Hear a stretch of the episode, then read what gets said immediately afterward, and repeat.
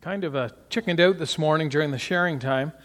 And my son, while some of you were sharing prayer, prayer requests, walked back to me and said, Dad, we need to pray for the two boys that were missing from Millbrook. And I said, I don't really know what the details are, but I know he came home from Hope Valley quite disturbed one day that they had been praying for two boys. And does anyone know the details? Yeah, I, I believe they've been found. Okay. They, uh, they've been found. Okay. I can tell Jack his prayer was answered before we even had to mention it. Excellent, excellent. I'm going to date some of you, or make you date yourself, uh, by asking you a question here. How many of you remember the show Green Acres? Okay. I see some of you who definitely are of the age that should say yes, you do remember the show and you're, you're trying to pretend you're really young, because I do know that you would know. There we go. so, so Arnie remembers the show. Well, if you want to see a modern day example of Green Acres, you just need to come to my house.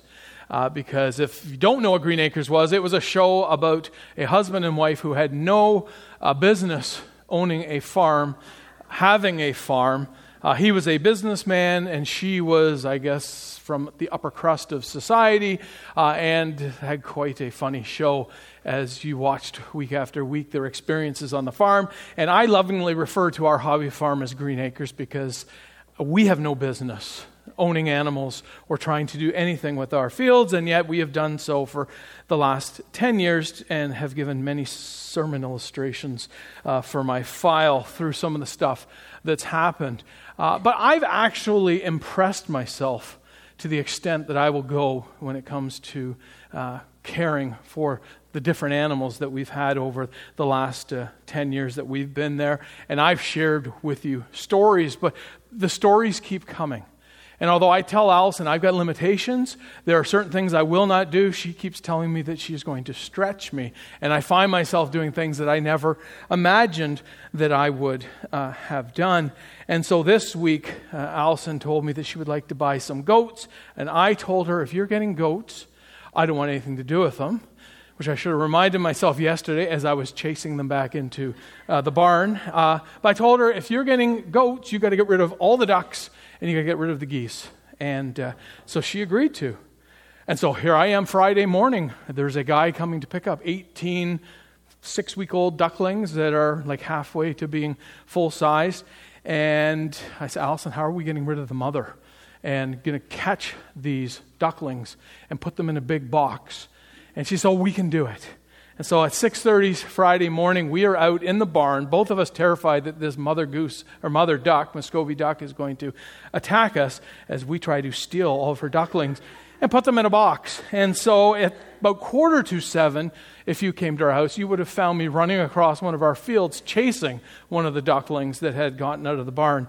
Uh, but we finally got them all in the box. And I said, and this was a barbecue box an empty barbecue box. And I said, You know what's going to happen? Oh, they, the, the ducklings were quite happy. And I said, But it's going to happen. This guy is going to show up in a Honda Civic.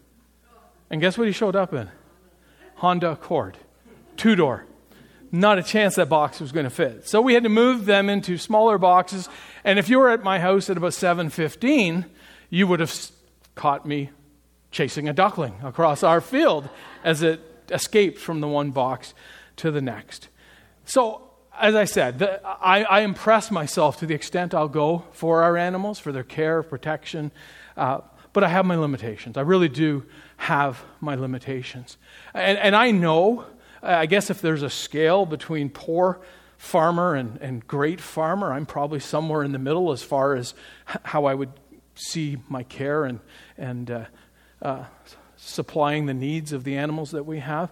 And I know that there are people who are great farmers, who, who go, t- the sky's the limit for their care for their animals, right? Tanya with your horses.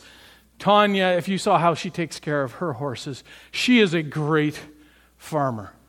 But there's also poor farmers, and they're the ones you read about in the newspaper or you hear about on the news. They're being uh, charged with animal cruelty uh, and things like that. And you're going, what in the world am I sharing this with you? We're, we're in a series this summer, if, you, if you're visiting with us today or you, have forgotten. Uh, and our series is Jesus Said What? And we're looking at some of the profound, provocative, countercultural things that Jesus said. And the verse that I'm looking at today is a very well known verse, especially the second part of the verse. Second part of the verse is Jesus saying that I've come that they might have life and that they might have it to the fullest. And we use that verse, at least that part of a verse, often when we're presenting the gospel to people. But one of the things that I have pushed the people who have participated in the series this summer with is context. Don't just take the verse, don't just take the statement. Make sure you are preaching the statement within the context that that statement falls, and even the greater context. And so this week I found myself pushing myself with my own rule context, context. And I found myself going further and further and further away from John 10, verse 10, which is in the bulletin. And I found myself considering the first 21 verses of John 10. And I found myself in John 9 because I found something really provocative and profound. And that is Jesus refers to us as sheep, which really isn't that flattering if you know what sheep are like. But then we read that there is a perfect shepherd. Not just a great shepherd, it's a perfect shepherd. And in John 10, Jesus himself claims to be not only the true shepherd of the sheep, but the good shepherd of the sheep. And by implication, he's the great shepherd of the sheep. And so this morning, I want to take a look. I'm going to try to stay within John chapter 10. We may fall into John chapter 9 uh, a little bit, and I'll explain why. But as I looked at those first 21 verses, and we're going to read John 10, verses 1 through 21 as we go through the text, as I go through my message. But as I consider the text, a couple things were quite glaring to me. One is it's a long text, especially if you start slipping back into John chapter 9. It's a long text I don't really know a whole lot about shepherding or sheep. It's one of the animals that Aunt Allison hasn't decided she wants yet, and so I don't know anything about uh, sheep. But when I read the passage, a couple of other passages come to mind. One, Psalm 23. The Lord is my shepherd, I shall not want. All of us know that passage. Even people that don't go to church know Psalm 23. It's a popular passage. It's read at funerals, it's read when people are struggling, when people need comfort. And it's a favorite chapter of the Bible uh, to go to, and is very reassuring for those of us who are followers of Jesus to know that the Lord is our shepherd. And in John chapter 10, Jesus assumes the role of the shepherd of the sheep. But there's another passage that comes to mind as well, and it's not as flowery of a passage. And that's Ezekiel 34. And we're not going to take the time to read it, but in Ezekiel 34, God is rebuking the evil, wicked shepherds, the leaders uh, of Israel. And in, in, quite a long passage, what God is saying is there is going to come a day when I'm going to judge you. And I myself will gather my scattered flock under the person of the Messiah. And as you go through the pages of Scripture and as Scripture unravels, we see that this promised Messiah that God will gather his scattered flock under is none other than Jesus himself. And in John chapter 10, Jesus makes the bold claim I am the promised good shepherd. And in contrast to the, the character and the quality of my shepherding, he exposes the evil shepherds, the religious leaders, especially in this case, the Pharisees, who didn't really give a rip about the people of Israel, who are more concerned about feeding themselves at the expense of those who are hurting and those who are needy. They didn't protect them from predators. Rather, they preyed on them themselves and they, they heaped insult and, and hurt on these people.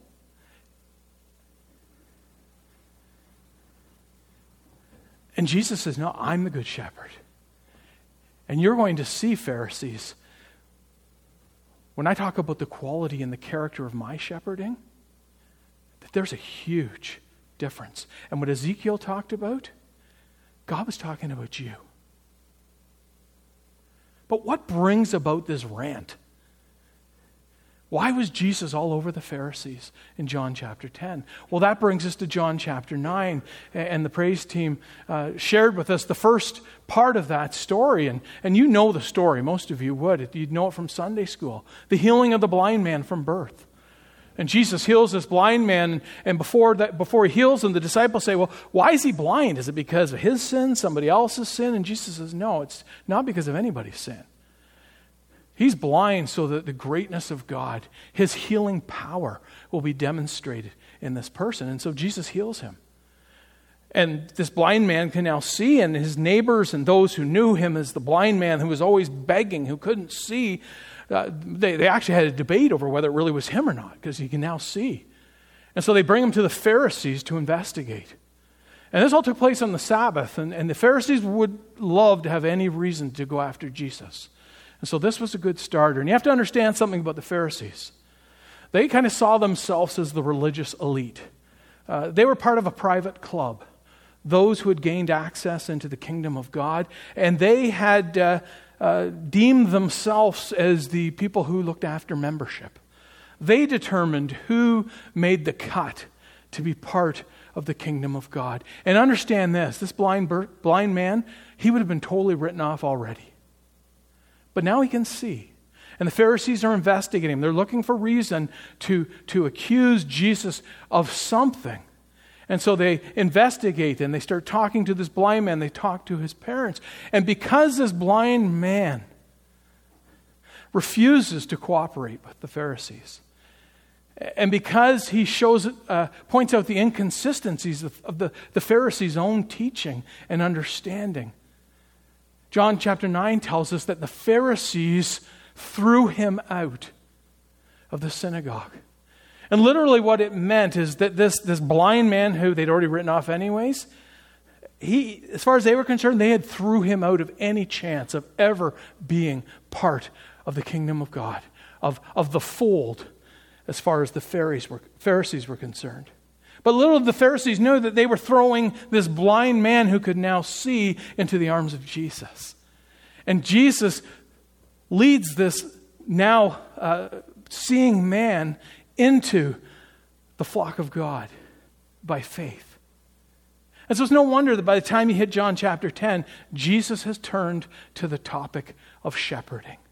And he's going to point out why he is the true good shepherd and by implication, he is the great shepherd.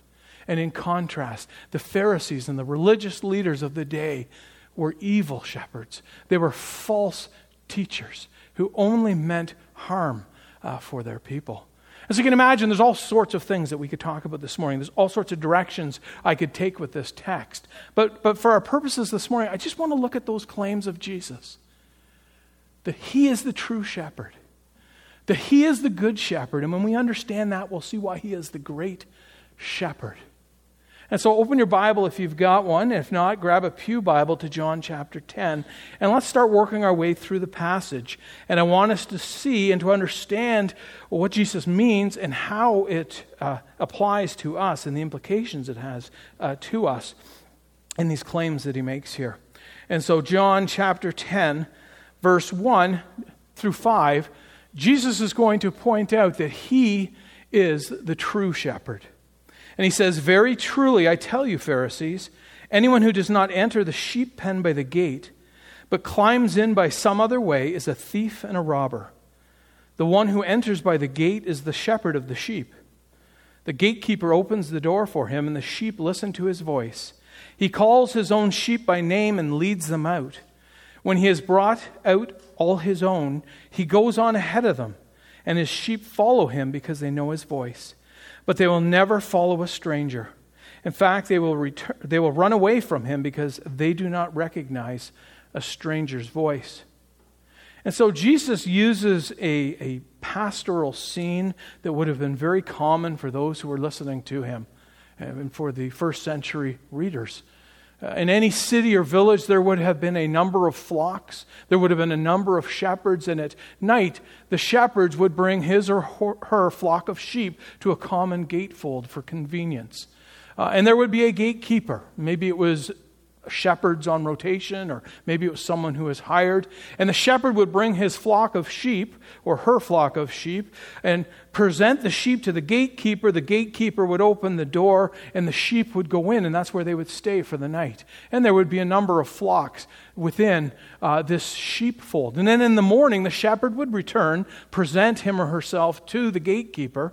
The gatekeeper would recognize them, would open the door. The shepherd would call his, flo- his or her flock, and the flock would come running out uh, to the shepherd.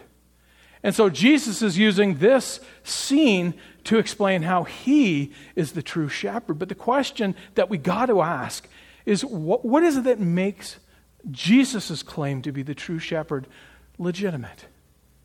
Because throughout the history of the church, throughout history, there's been all sorts of people who have come and claimed that they are the true shepherd that they are the person that people should follow. And we know from the history of the church the disaster and destruction that's taken place as people have fallen for the lies uh, and the error in the ways of those who have made this claim. So, why is Jesus legitimate in his claim that he is the true shepherd? And Jesus gives uh, s- several reasons why it is legitimate. And the first reason is, is that he went through the right door. He walked right through the door to access the sheep. And you're probably going, okay, what does that mean? Well, let me explain.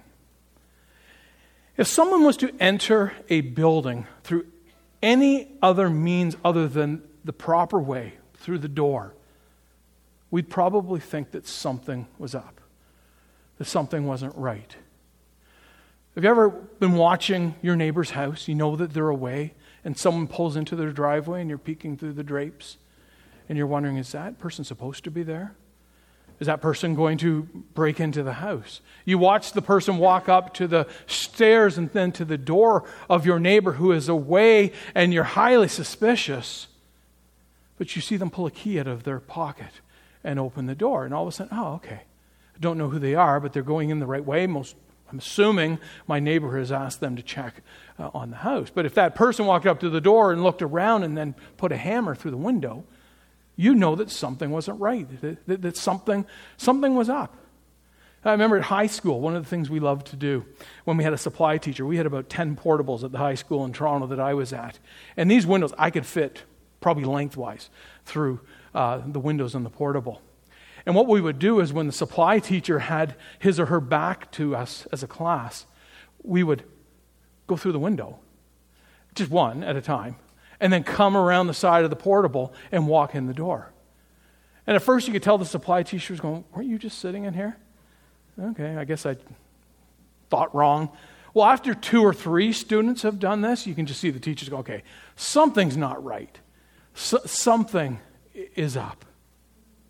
And Jesus is saying here that I'm the true shepherd because I go through the door, I go through the gate to access the sheep. In other words, I have come the normal, the expected, the predicted way. And if we were to go through Scripture, we would see how prophecy has shown how this promised Messiah, this good shepherd, was to come. And Jesus fit the bill. And so Jesus came and he was able to access the flock the way that was predicted the way that was expected. There was nothing about the way Jesus has accessed the flock that should cause us to say, something's up. Something doesn't seem right. And there's something else right at the very start of chapter 10. It's a little bit of an aside, but I think it's really important for us to notice. I don't know what translation you're using, but verse 1 says, very truly uh, in the NIV. Your Bible might say truly, truly, or it might say verily, verily, uh, I tell you. And when you see that in Scripture, that is telling you to sit up and take notice because something really important is going to come out. And so Jesus says, very truly, sit up, take notice. Anyone who does not enter the sheep pen by the gate, but climbs in by any other way, is a thief and a robber. Jesus wants to understand the danger of false teachers, of false and evil shepherds. That was reading in a commentary as I was studying this passage of a seminary class somewhere in the States. And what they did was they took one whole semester to study the New Testament to see what truth, what virtue, what instruction was given more than any other one. And to their surprise, they found that it was the warning against false teachers that was at the top of their list. A couple of weeks ago, I had the opportunity to preach outside of the church, uh, and I was sharing the passage that I had spoken on a number of months ago about Peter's denial three times uh, of Christ. And I was sharing with this crowd that, that Satan's, Satan's biggest wish is to destroy the lives of believers. That he wants to sift us, he wants to shake us, he wants to turn our life upside down. He wants us to turn our eyes off Jesus. He wants to, he wants to put a wedge in between us and God and us and each other and us and our church. He wants to destroy our lives. And one of the ploys, one of the ways he does this is that he gets his agents who look a lot like us, who talk a lot like us, but who are just slightly off to permeate us and to lead us astray. And, and, obviously, this a little aside could go on and on and on, but it just tells me the importance for each one of us to be grounded in, in, in the foundational doctrines of our faith so that we, we can um, see a false teacher a mile away. And for those of us in leadership in the church, it, it, it shows me how important it is that we too need to be grounded in the foundational doctrines of Scripture so that we can refute error and that we can teach truth. So, enough of that little rant, but, but Jesus is saying, I'm the legitimate, true shepherd because I go through the gate to access the sheep. And then in verse 3, he says, And the gatekeeper opens the gate for him, and the sheep listen to his voice. And the second thing, Jesus says, I'm the legitimate true shepherd because the gatekeeper recognizes me. And here Jesus is referring to John the Baptist. John the Baptist, who was before Jesus preparing the way, making sure people understood that he wasn't the Messiah. He was just preparing the way. And you remember what John said when he saw Jesus Behold the Lamb of God. And so Jesus says, The gatekeeper, John the Baptist, will recognize me and he will step aside. And then he continues in verse, the end of verse 3 through 5. He says, And the sheep listen to his voice. He calls his own sheep by name and leads them out. And when he has brought out all his own, he goes on ahead of them, and his sheep follow him because they know his voice. And what Jesus is saying here, I'm the legitimate true shepherd because there's voice recognition. And he points out four different markers or, or, characteristics of that voice recognition. And the first thing that Jesus says is that it's personal. Jesus calls his sheep by name. And that tells me that that is where and how the transaction takes place. It's personal. That God calls us by name. You know, I think of that poor blind man. He must have figured it was just going to be another day sitting in his blindness, begging people for whatever they would give him. Little did he know that that day Jesus was going to call him by name. And I think of the people that come through our church and the people that we have the opportunity to rub shoulders with, that today, tomorrow might be the day that Jesus is calling them by name. And maybe you're here this morning and you know Jesus is calling you by name. Are you going to follow? And some of us are going to have the opportunity to talk to people tomorrow and this week. I think of some of the some of you uh, youth who are involved with Hope Valley. you you've got all these kids that you're dealing with. Jesus is calling them by name, and you've got the privilege of being part of that uh, ministry. And so it's a personal call. And then Jesus says that I, I lead them out. And which is really cool is this same phrase is what is used in John 9 when it says the Pharisees threw the, the now uh, seeing man out of the synagogue. Jesus says, I bring them out. He brings, he brings us out of darkness and into light. And then he says, and I go before them. How comforting to know that Jesus, our true shepherd, goes before us. Because that tells me there can be no whoops moments. There can be nothing that happens to us where Jesus, our true shepherd, who goes before us, is going to say, I never saw that happening. I had to claim this a couple of days ago.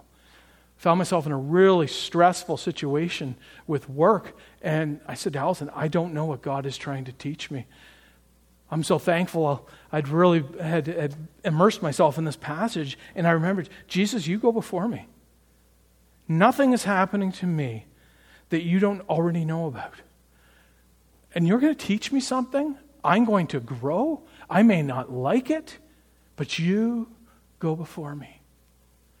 And so he called me by name. And he took me out of darkness into light, and he goes before me. And then finally, it says that he calls out to the sheep, and they recognize his voice, and they trust him. They, they follow him. That describes what happened to me. That describes what happens to all of you who are followers of Jesus. He has called you, He's taken you out of darkness, He goes before you. He calls you. You have responded and you trust Him and you follow Him. And I know that that's true of me on paper. But how many times that's not true of the way I live my life? Because I know I'm not following Him. I'm following all the other voices, my own voices, the voices of the world, and I follow it instead of following Jesus. And I put my trust in, in my own ways and my own thoughts of how things would be best to be instead of the, the things that Jesus wants for me.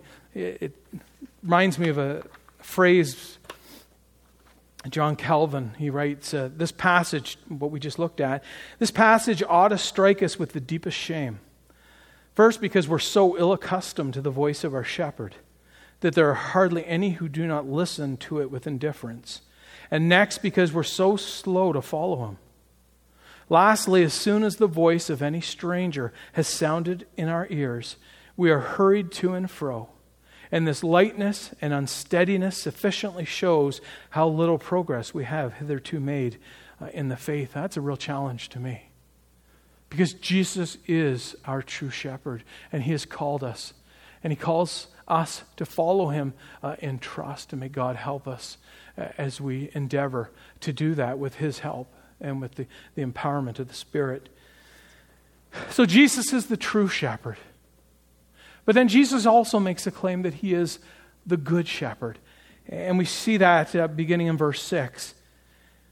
Verse 6 says, Jesus used this figure of speech, but the Pharisees did not understand what he was telling them. Well, of course, the Pharisees didn't understand because they didn't want to understand. They only wanted to hear from Jesus the things that would line up uh, with their own agenda and the things that uh, they thought were the, how things uh, should be. Uh, verse 7 Therefore, Jesus said again, Very truly, you heard those words again, right? Very, verily, verily, truly, truly, I tell you, Jesus is going to say something really important, so, so hear it. I am the gate for the sheep. And we're going to see what Jesus is saying is, I am the only way by which you access the kingdom of God. And can you imagine the Pharisees listening to this? They're the membership committee. They're part of the elite club of the, those who have, who have gained access to the kingdom of God. And here's this Jesus who just healed somebody on the Sabbath. And he's saying that he is the only way through which someone gains access into the kingdom of God. All who have come before me are thieves and robbers, but the sheep have not listened to them. I am the gate. Whoever enters through me will be saved. Whoa. They will come in and go out and find pasture. The thief comes only to steal and kill and destroy. I have come that they may have life and have it to the full. I am the good shepherd. And you notice in verses 1 through 5, Jesus is talking in the third person. Now he's gone to the first person. I am the good shepherd. I am the good shepherd that was promised way back in Ezekiel 34. I'm the one that God is gathering the scattered flock under. I am the good shepherd. The good shepherd lays down his life for the sheep. The hired hand is not the shepherd and does not own the sheep. So when he sees the wolf coming, he abandons the sheep and runs away. Then the wolf attacks the flock and scatters it. The man runs away because he is a hired hand and cares nothing for the sheep. I am the good shepherd. I know my sheep, and my sheep know me. Just as the Father knows me, I know the Father, and I lay down my life for the sheep. I have other sheep that are not of this sheep pen. I must bring them also. They too will listen to my voice, and there shall be one flock and one shepherd. The reason my Father loves me is that I lay down my life only to take it up again. No one takes it from me, but I lay it down of my own accord. I have authority to lay it down and authority to take it up again. This command I received from my Father. And so Jesus says, I'm the good shepherd. And he explains a couple of ways that we see this goodness. And the first way is that he is the gate for the sheep, which is a really confusing phrase. Because how is a shepherd a gate? Let me explain. During the day, when the shepherds would have their sheep out in the field and it was time for the sheep to rest, often a shepherd would kind of make a pen, whether it was using rocks or whether it was just using shrubs that were already growing or the edge of a, of a cliff or whatever it might be, they would create a pen that would have an opening. And across the opening, the shepherd would lie. And so the only way that a sheep could go in and out would be through the shepherd. And so the, the shepherd became the gate. And so what Jesus is saying here is, I am the gate. It's through me that a person has access to the kingdom of God. It's only through me that a person is saved. It's only through me a person has the chance to experiencing to experience the blessings of God in all of its fullness. And so Jesus makes this huge claim I'm the gate. I am the only way to experience life and life in its fullness. Yeah, I think every shepherd, every farmer, but every shepherd, since we're talking about sheep, their greatest desire for their sheep would be that they would enjoy sheep life to its fullest. That they would enjoy security, protection, green grass, lots of water, soft place to sleep at night. That's the Lord's desire for us that we would experience the life that God intends us to experience. And so Jesus says it's only through me, the gate, that a person is saved. And that's not just saved from our sin, it's not just saved from eternal separation from the Father. It's saved from a wasted life. Because it's through Jesus that we have the opportunity to gain access to all the blessings and all the riches and all the resources that God wants us as His children to enjoy and to experience and to utilize. But how is it possible? How is it that Jesus can be the only way by which we can be saved and gain access to the kingdom of God? And this is the second place that we see it. Second uh, thing that Jesus says about his goodness is I lay down my life for my sheep. You know, one of the knocks against a shepherd was that they had to live amongst unclean animals. That's why they couldn't participate in so much of what was going on. But isn't that the story of Scripture? That God the Son left heaven to live amongst unclean people? And he didn't just live amongst us, he loved us unto death. I, I, I understand how this hired worker in John chapter 10 thinks. Because I tell you, I wouldn't give my life up for none of my animals.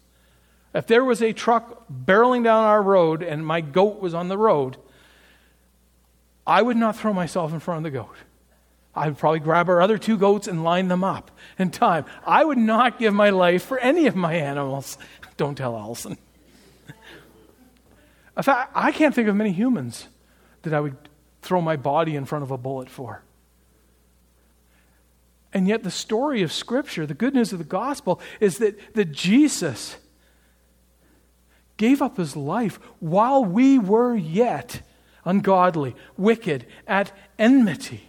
He gave up his life, and it says, I give up my life, and, and that's not the words of a weak person. There's authority in that. I made the choice deliberately to give my life for my sheep. And that's not where the story ends. The story doesn't end with a slaughtered shepherd amongst the wolves. But later, and that's why I kept reading in John 10, Jesus says, I have the authority to give my life away, and I have the authority to take it back. Jesus, our good shepherd, laid down his life for his sheep, and then he rose from the dead. V- validating everything he said about himself, everything that he did. And by implication, making Jesus the true shepherd and the good shepherd, the great shepherd. He's the great shepherd, and we see it in those last few verses I read because of the scope of his ministry. He says, The Jewish people, they aren't the only sheep that I'm bringing into the pen. Remember, Mary and Joseph marveled when Simeon explained the scope of the ministry of Jesus? He was going to gather the sheep from all the folds and bring all the different flocks and bring them into his fold. The scope of his ministry is huge because he's the great shepherd. Jews and Gentiles will be brought into the kingdom of God through the person and work of Jesus. And then there's those last few verses that I want to just quickly read to you and just make one point. The Jews who heard these words were again divided. Many of them said he is a demon, said he is demon possessed and raving mad. Why listen to him? But others said, These are not the sayings of a man possessed by a demon. Can a demon open the eyes of the blind? Jesus is the great shepherd because he has become the dividing line for all of humanity. Why should we listen to him? Why should we follow him? And there are those who are going to choose not to follow him. There are going to be those who choose not to enter through his gate into salvation. And there'll be those who will. And if you're here this morning and, and, and you're hearing that, that, that question is so valid and so relevant. Will you listen to him because he's calling you by name right now? And will you enter into the kingdom of God through what he has done for you? Praise to him.